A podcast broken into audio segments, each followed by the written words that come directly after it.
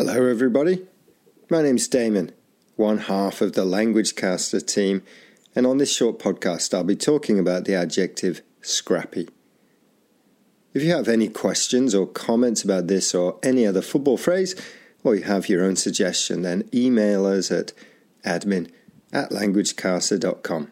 At our website, languagecaster.com, you can also find hundreds more football words and phrases in our huge football glossary. Just type languagecaster.com into your browser.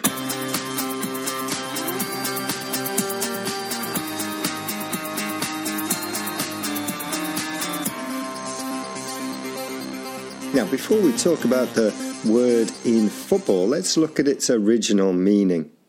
Scrappy means untidy, not organised, messy.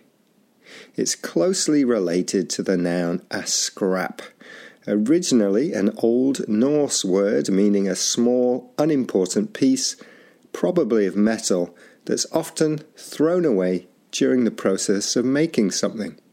The verb to scrap is also used in some areas to mean to fight, and we can use the verb in football too. But languagecaster.com is Austrian. Okay, let's get back to football. And when we use scrappy, we often use it to describe a match or a goal.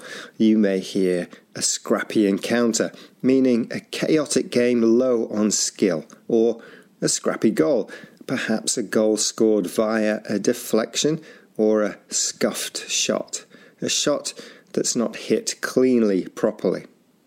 Notice that scrappy and scuffed start with that sk sound, often a giveaway that the word was originally Scandinavian.